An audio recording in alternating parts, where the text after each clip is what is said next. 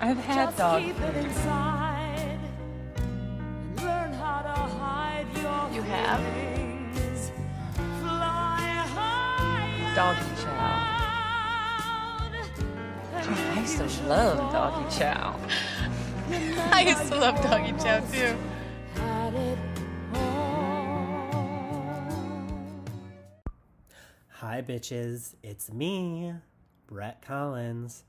Oh, I kind of hate saying my name. It's just like saying my name is so stupid. Like my my name is literally just one syllable. Sometimes when I go to Starbucks and they ask for my name and I'm just like Brett, it kind of just sounds like I'm like Bleh. and they're like what? And then they get it wrong and they say my name is like Bread or Brent or Brad or like Brit or Brat. Brat happens a lot. Anyways, whatever. All right, it's another episode of Girl Blogger. Um, I don't know. I, honestly, everything seems kind of weak after the Barbie movie. I mean, will anything ever live up to that hype? I don't think so. At least not to me, and I feel like I clearly stated that while I was recapping the film. And if I didn't clearly state it, I am now because, yeah, I really don't think anything's ever going to be that good. And you know what's really never going to be that good?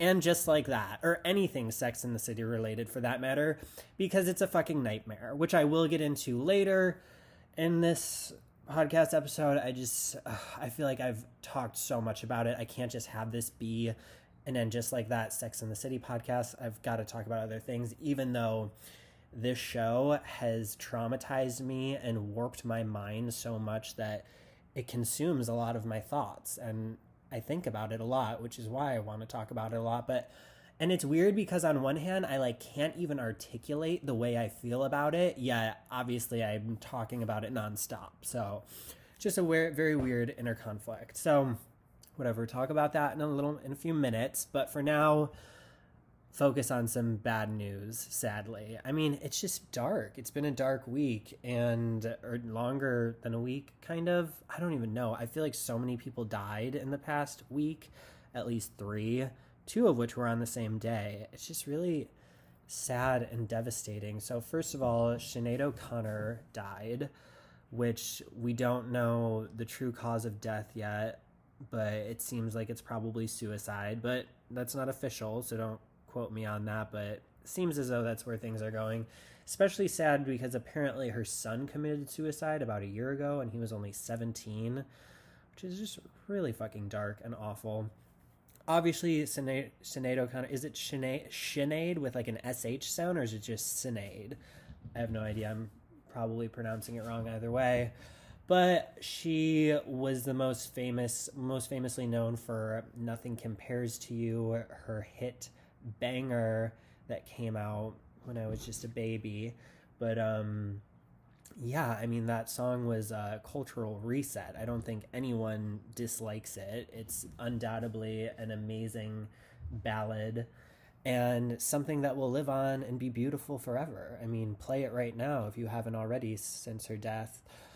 Oh, I remember listening to that song and being like so transfixed with just like how pretty she was in it and like the minimalist style of the video. It's literally just like her face wearing like a black turtleneck and a black background. And I think there's some shots of her like walking around, you know, looking uh, kind of stoic. But yeah, beautiful song, beautiful video. I remember I used to like sing along to it when I was alone in my house and I would fantasize that like there would be some sort of like talent show or some showcase of me singing that for some reason, which is painful to think about. I'm so happy that that never occurred because I can't sing and like, no. But do you ever have those?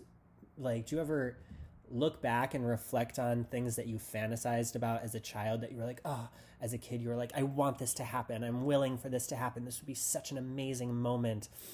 And now you look back on those dreams and you're like, ugh, thank fucking God that didn't happen because it would have traumatized me for life. Like, how embarrassing.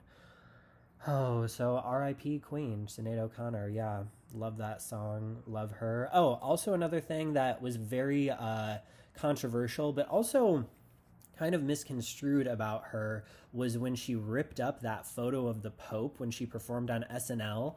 Granted, wrong crowd, wrong place to be doing that, but it was a strong message and for a good reason. She was trying to bring uh, focus or light and attention to the child abuse that was happening in the Catholic Church, which is still happening. And it's horrible. And if she had a huge, because back then there was no social media, there was no, you know, she couldn't have done that on like a talk show or something. So where else was she going to get the chance to make that statement other than where she did? And honestly, kind of a girl boss for that. Ahead of her time for sure. And yeah, kind of sad that I feel like that was really hindered her career a lot because that was just way too taboo back then. And I remember she got booed off the stage at a different place after that. But yeah, she was just an activist trying to make people aware of the darkness that was going on in something that was so ignored at the time. Thankfully, it's had more attention now, but it's still definitely a problem. So yeah, I definitely wanted to touch on that. Girl Boss Sinead. I, I, sorry, every time I say her name, I feel like I'm. It's like somebody trying to say my name at Starbucks, or me trying to say my own name at Starbucks. Oh, okay, moving on to the next celebrity death. This was also very depressing. Pee Wee Herman, aka Paul Reubens, well, actually, it should be Paul Reubens, aka Pee Wee Herman, passed away. Apparently, he had a battle with cancer that wasn't very public. Passed away earlier this week, and yeah, just so sad. I have so many amazing memories of Pee Wee. And like, I don't, it was his Pee Wee's Playhouse. Like, I couldn't tell you one episode of that show or what happened or what was going on. Absolutely no idea. But I think I saw every single episode. And I remember my, my dad just thought it was hilarious and just the mo- most bizarre thing ever. I think he had like a giant tinfoil ball or something. Does anyone remember that? He would like add a piece of tinfoil to it or something weird. I mean, the whole show was weird. There was the talking couch, which I always thought was pretty major. I wanted one. And then there was like that kind of like drag queen, like fortune teller person. Was it Jambi that would say like Mecca Lecca Hi, Mecca Heiny Ho? And what were they doing when they did that? Like, what was happening in that whole show? It was just like wacky nonsense that kids loved. And I did love it.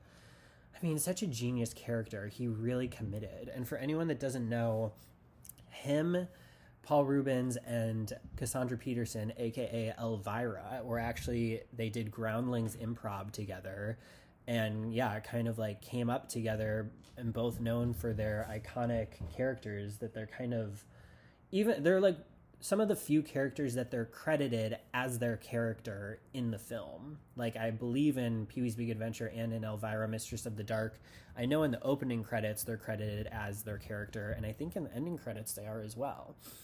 But uh, yeah, just fascinating, and love that they were friends and that they, you know, those characters became so iconic at this, around the same time.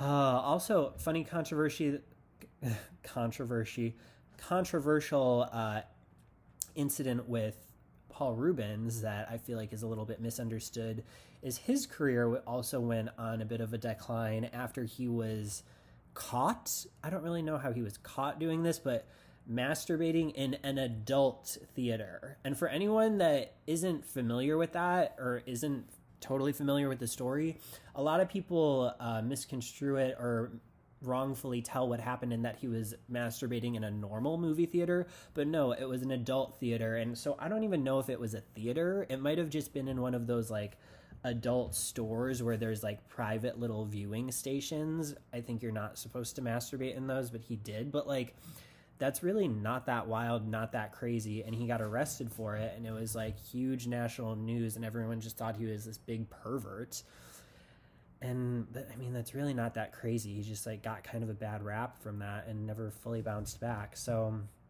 yeah, justice for Paul Reubens on that.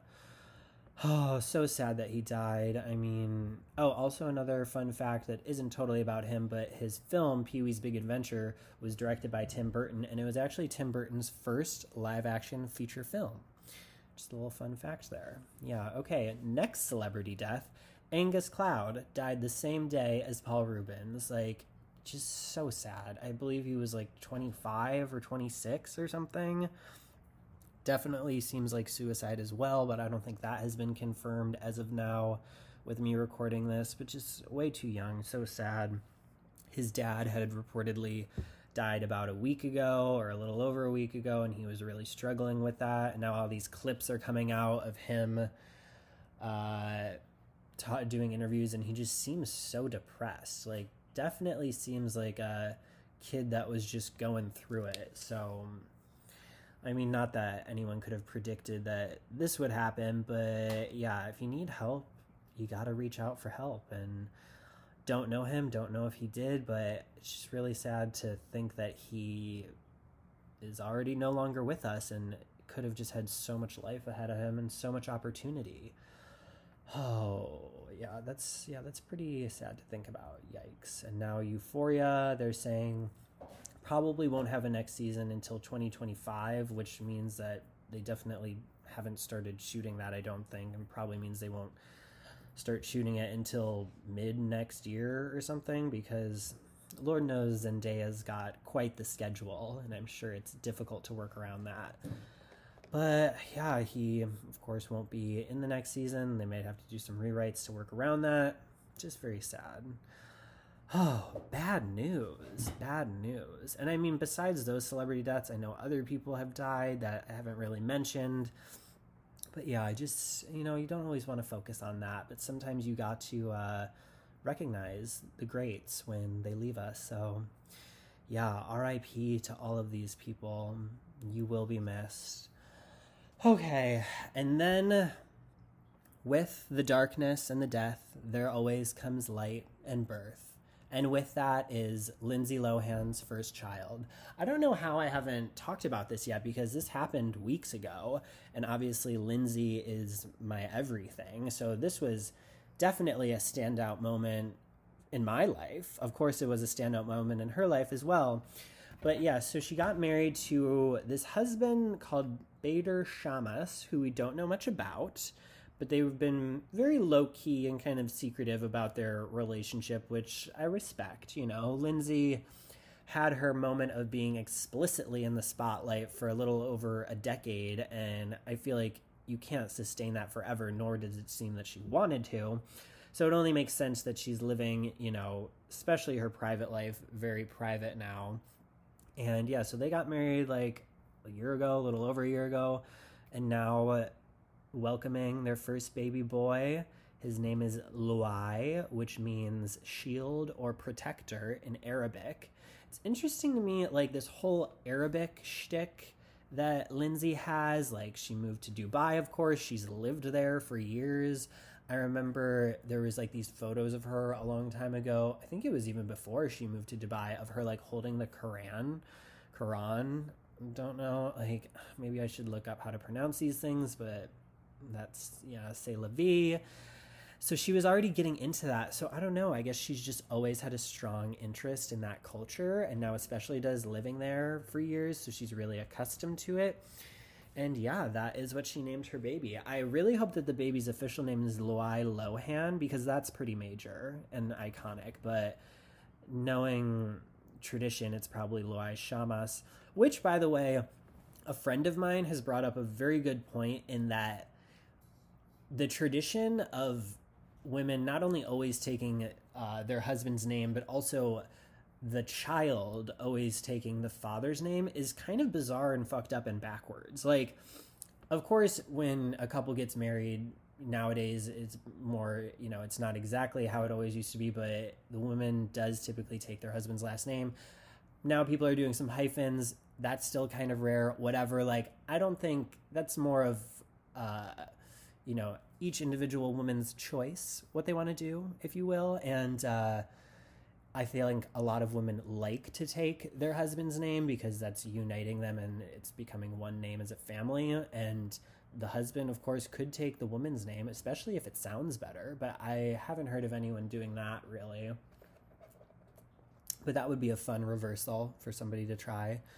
But aside from that that doesn't really matter. What's strange and kind of backwards, like I had said, is how when a baby is born, they always take the father's name, especially if the couple is married. But sometimes I think even if they're not married, if I'm not mistaken.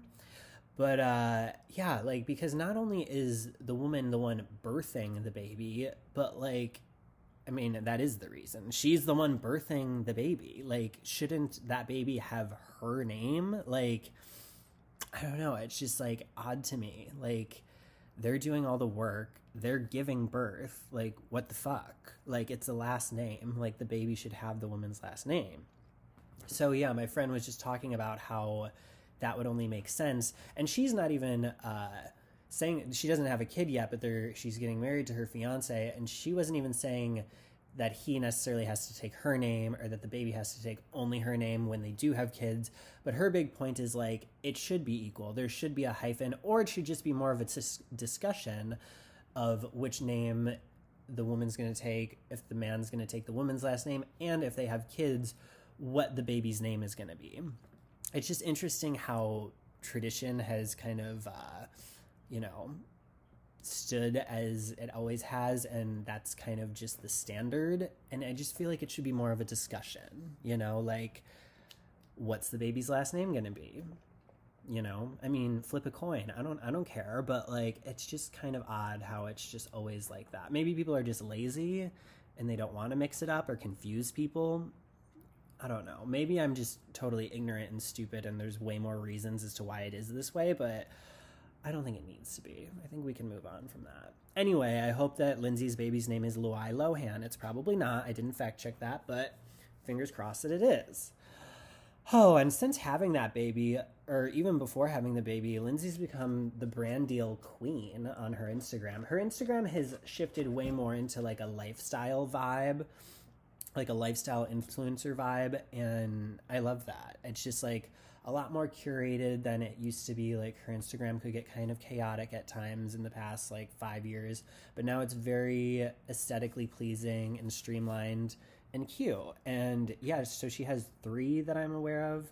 So she did Nestig Baby, which is a home decor, and there were some just fabulous photos of her in this like white, like one arm, one shoulder, uh, kind of like Grecian white dress, just like looking great in this adorable baby boy room.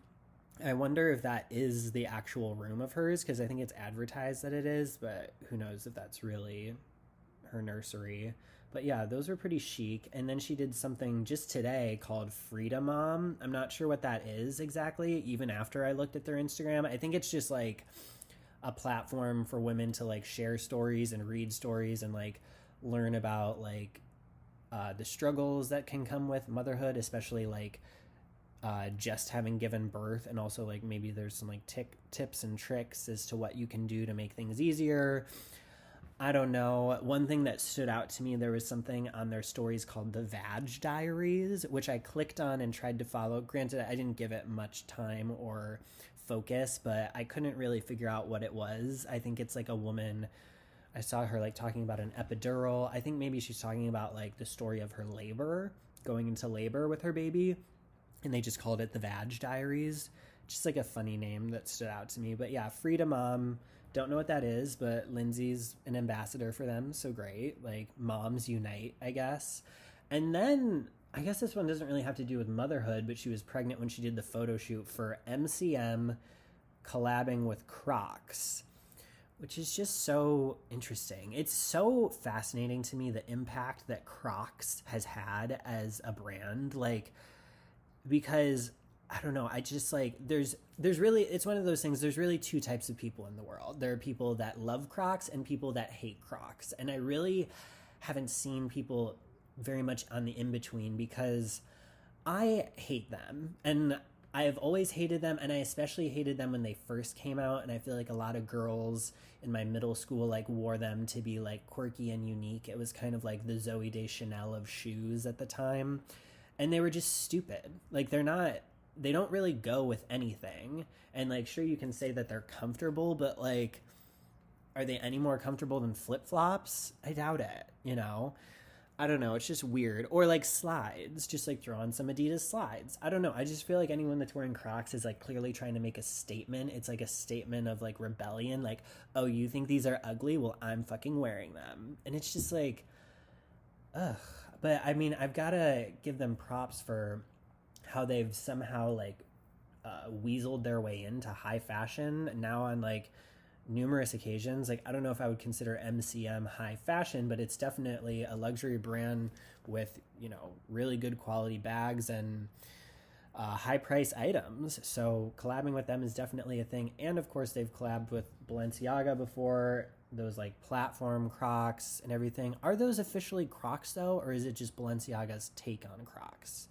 I feel like it has to be a collab, otherwise, Crocs would have probably sued them. But yeah, definitely have seen them for years now. They're not going away. And I wouldn't say I was disappointed in Lindsay at all for doing this collab because the photos are pretty great, but just definitely a strange match when I imagine Lindsay, she's usually kind of always in heels. Part of the reason why I've always loved her is like she'd bust out the heels like nightly, it seemed, or daily, just like in any paparazzi photo you look of her from like 2006 to 2016 honestly she's kind of always in heels. Like she did wear flats sometimes but like she was just walking a mile in those louboutins up and down this damn city you know all over los angeles.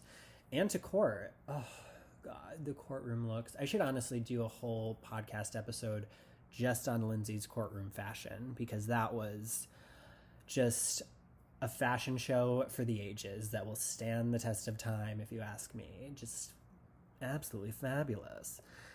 Okay, yeah, so those are Lindsay's baby collabs that she's done. So, like, get that coin, sis. Pay for that baby, hun. Because having a baby is fucking expensive. Like, what's funny to me now is as a gay man, people are like, Do you think you'll ever have kids? And sometimes, like, I mean, I don't really, uh, you know, knock them for not thinking a little harder about this, but like in order for a gay man to have a child, it is quite an effort. Either you have to adopt, which I've heard, I mean, I've never looked into it in the slightest bit, but there's wait lists for years. You have to make, I think, like some crazy dollar amount, certainly over six figures. I think like over 200K, which is the irony in that and how like that's required to adopt a kid, but any like Susie cream cheese and like Joe Schmo can like go out and get knocked up any day of the week. Like, it's just silly. But yeah, so it's very expensive, or you have to be worth a lot and have a high salary and be on a wait list to even maybe adopt a child. And then there's that. Or the alternative is to get a surrogate, which would also cost hundreds of thousands of dollars. And I feel like you'd have to get approved for that and the process of the egg and the embryo and all that shit can be drawn out because there can be a lot of failures and whatever. Like, stupid. I don't really know what I'm talking about with that. But honestly, if you want to know more about that, just watch The Kardashians. It is an effort to have a surrogate. So it's it's not easy. So yeah, having kids, how did I even start talking about this? I don't know. Oh, just having babies. Yeah, I mean, because if I even wanted a baby, I probably wouldn't be able to get one for like a decade. And that's if I wanted to get started like right now. so yeah, it's just not always in the cards for gay men, and that's fine. But uh, congrats, Lindsay. Really, I really hope that her son is gay because having her having a gay son, he would really appreciate the icon that she is. And that would probably be best case scenario for her because I feel like having a little girl, like they could either be best friends or sworn enemies, and the daughter could like hate Lindsay, or a straight man could be like, oh, like stressed out by like the fame of his mother and that like she's hot and was like a, you know, pop culture icon, a sex icon, just like one of the biggest icons of any millennial's life. Yeah, I feel like a straight man wouldn't handle that well, whereas like a gay boy would be like, okay, you know, loving it. But uh I don't know. I feel like Pamela Anderson's kids are both straight as far as I know and they seem to be handling her pretty well and I feel like it's kind of there's kind of some parallels there. Maybe there isn't really. It's just in my mind there is because I love both of those women. Oh, okay. What else with Lindsay? Yeah, there's that other Netflix movie she has coming out called Irish Wish. Um, hopefully it's coming out by the end of the year. Maybe another i know it's not a christmas film but maybe it'll be like another holiday treat for us to tune into when holiday season rolls around because that was really fun last year when she did her christmas movie falling for christmas. You know it was basically a hallmark film but it's just always good to see our girl on film. We love it. I loved it and i hope to see it more and more again.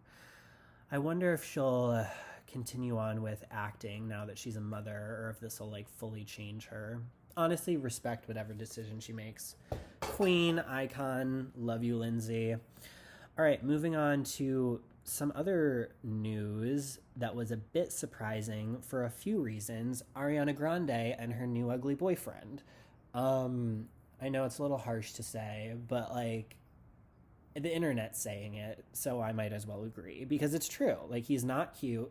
Another weird comparison, he kind of looks like her brother, Frankie Grande, like just like a like multiverse alternate version of Frankie Grande because he's like gingery with like red hair and freckles and obviously her brother is not, but bone structure, teeth, like facial expressions, they do seem quite similar. So it's a little bit eerie when you see a side by side of those two, right? But um yeah, the reasons this was confusing to me were not only because I feel she's way out of his league, but also it didn't occur to me that Ariana Grande is already married or already was married.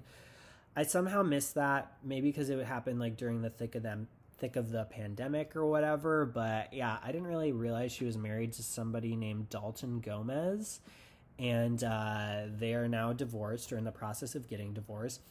And Ethan Slater, her new ugly boyfriend, was also married, but he is also separated and in the process of getting a divorce from his wife named what was her name?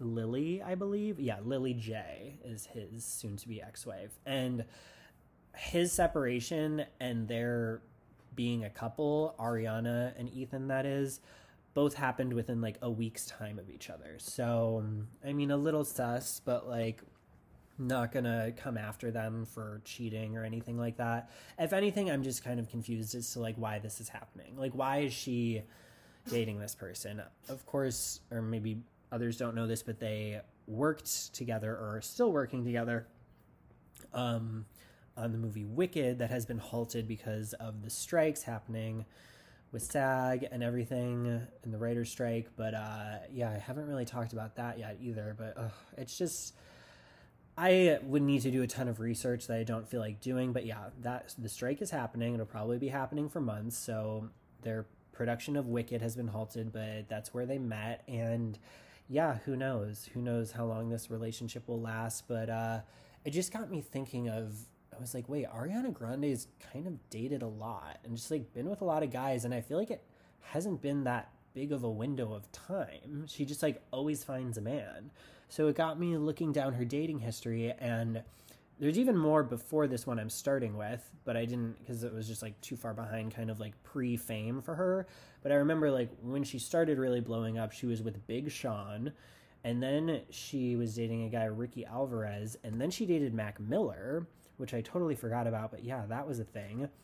And then, of course, she was with Pete Davidson, and they were actually engaged. And I feel like Pete Davidson had already dated a ton of other girls at this point and other famous girls, but no one quite as famous and, you know, in the spotlight as Ariana. So that I feel like really was huge for him. And kind of when people started recognizing him as like the like pale womanizer that everyone was like, "What is his secret? Like the dick must be huge." And I don't. Has anyone confirmed that? Like, have we seen a picture of Pete Davidson's dick? If so, please send it to me because I missed it.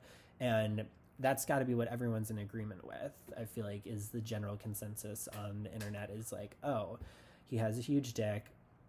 I feel like was Pete Davidson kind of what got big dick energy going too. Like I'm sure that wasn't a phrase invented before him, but I feel like that when that was like what like 2018 2019 when he was dating ariana was really when that happened did pete davidson invent big dick energy maybe whatever after they broke off their engagement ariana was dating mikey foster i think that was short-lived because then dalton gomez during the pandemic or right before is when they met they were dating through it and then they got married at some point and I don't know really know who Dalton Gomez is. Don't really know what he does. Don't really care, especially now that they're already getting divorced. So that's that. Ariana is dating her brother, or this like red-headed freckle version of her brother, who I've been seeing clips of. Uh, he was in SpongeBob on Broadway, which is just so cringe and like I don't know, because is it a children's production? I guess it is, but like if it's on Broadway, more than just children are seeing it, I'd assume.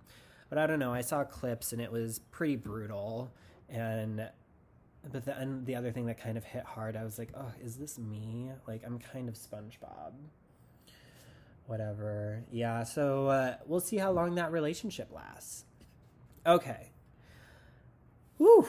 Now here we go again, and just like that it's just a lot. It's a lot. And honestly, I mean, I vent about it plenty in the real world and with friends, but it's kind of nice here to just like get out my trauma. This is almost like a therapy session for me, just like speaking to no one into this podcast.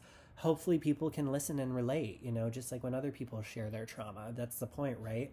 For people to listen and it could possibly help someone else. So, this week, when it comes in just like that, it's been a few episodes. I don't want to recap all of them. It's brutal. I don't know if anyone wants to relive all of them. I can't even keep it straight. All I know is that, like, some of the recent episodes were really bad. I think I left off on episode five, I believe. And has there been three episodes since? I don't even know. But, um, Oh, yeah, like some of them were worse than others, but none of them were good. None of them were great, guys. And I think we can all agree with that. And like, I just, this week is going to be more about me breaking down what is so stressful and what I have a problem with. And then just like that. And yeah, and let me just, I wonder if anyone agrees with me. I feel like people will. And I just need to lay it all out there. So here we go. Okay. The biggest thing that I have a problem with and that I can't wrap my head around is that it is very apparent to me that this show and just like that is for some reason trying to apologize or kind of reinvent and like retell a story it's trying to apologize for Sex in the City and twist the narrative into something completely different. And I don't know why the fuck they did that. Because here's the thing this whole trending topic uh, that I don't even know when it came about of just like Sex in the City being problematic. I think people started talking about that when and just like that was announced, like before it came out.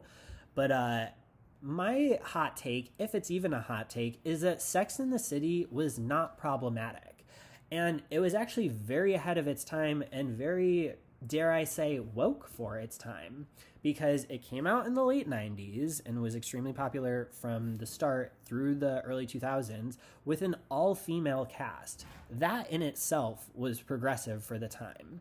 To put an all female cast for, uh, you know, HBO to put all their cards in a show, there weren't many shows on HBO at that time. It was literally like Sex in the City and The Sopranos. Those were like what they started out with in uh, you know scripted HBO shows.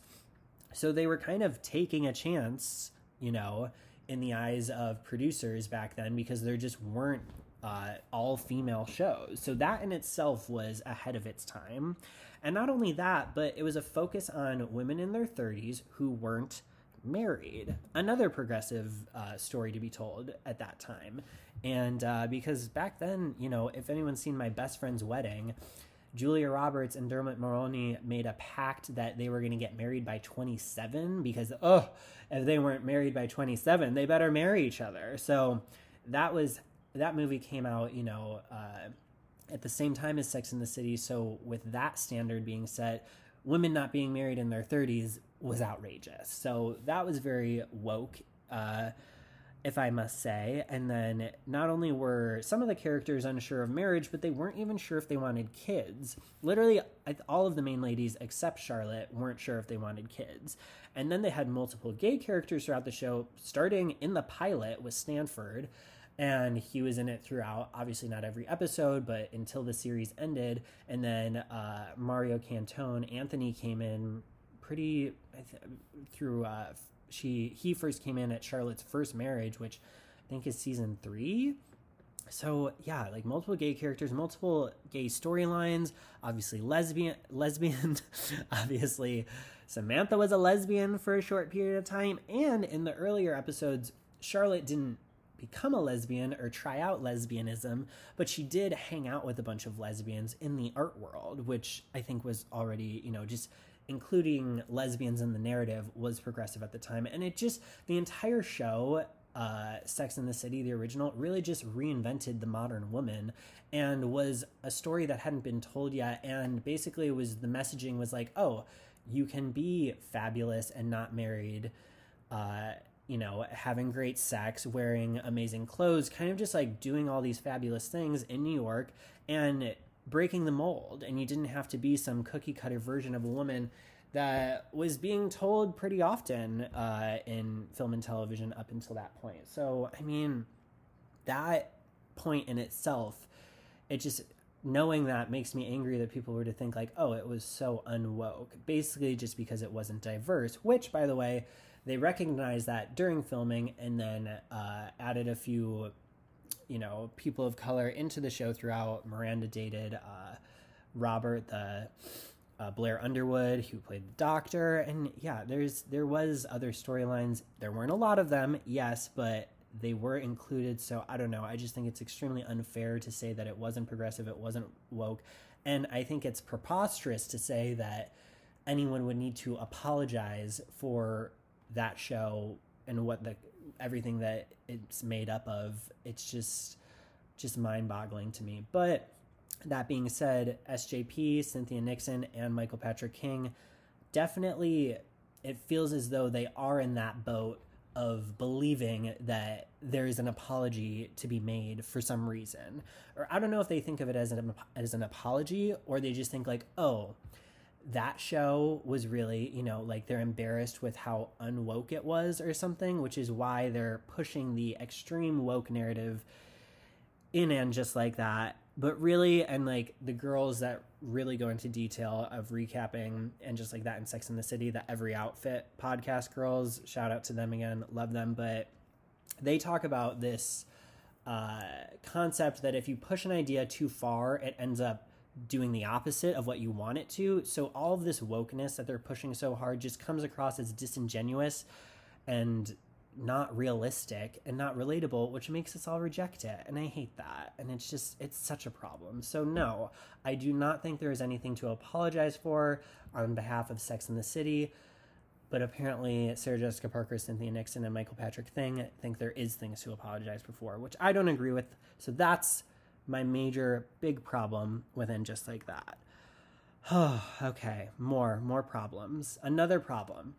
We need Carrie's narration, like this new format of and just like that. I haven't gotten used to it. Even after the entire first season, and now we're well into the second season, I'm still not used to not having Carrie's narrations. I know she does her little bullshit and just like that at the end of every episode, but it's just not enough. Like, we need Carrie to guide us through the lives of these wacky women and their nonsensical lives. Like, and her narrations really added to the humor of it all and just like made it really a lot cuter, and everything was just kind of wrapped up in a little bow back when Carrie's narrations, because not only was it her narrations, but it was technically her reading aloud her sex column uh, that she was writing throughout each episode, where we don't have any element of that, which they could have included with the podcast, but then they just totally dropped that after like the first or second episode of this season, is just like, what? Like, Carrie doing a podcast is a modernized version of writing a weekly column. So, like, why didn't they just stick with that? Like, it can be a new show, but you can still keep that element of her narrating things and guiding us through these women's lives. I just really wish they kept that. And speaking of these women's lives, there's way too many main, new main characters. It is completely absurd.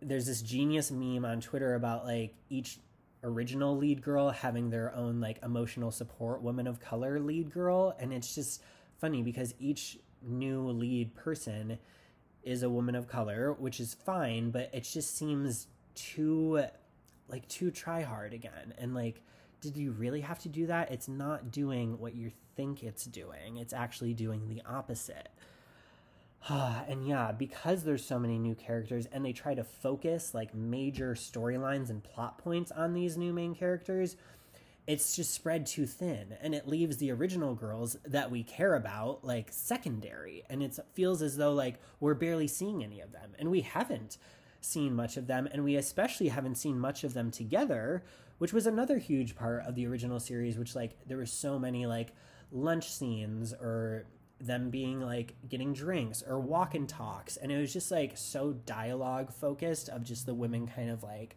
doing these they weren't doing too much they were just either like kind of like sitting or walking but it really just honed in on each character very specifically and they didn't really branch out uh too much which i appreciated because it really got you uh you know invested in the lead girl characters and you really cared about everyone and you everyone just related to a specific girl. Like everyone is like either like i see myself as a samantha miranda hybrid you know or some people see the girls as like astrological signs that they all identify with. Like someone has a you know a charlotte rising or you know something of that nature. And there's just too many people to have that with now. Like i can't care about anyone because there's just too much going on and there's too many new people and it's just I don't know, the execution of everything just feels so messy and uh, I just I don't know. And it's like here's my other thing I got to thinking. If you're going to introduce this many new women,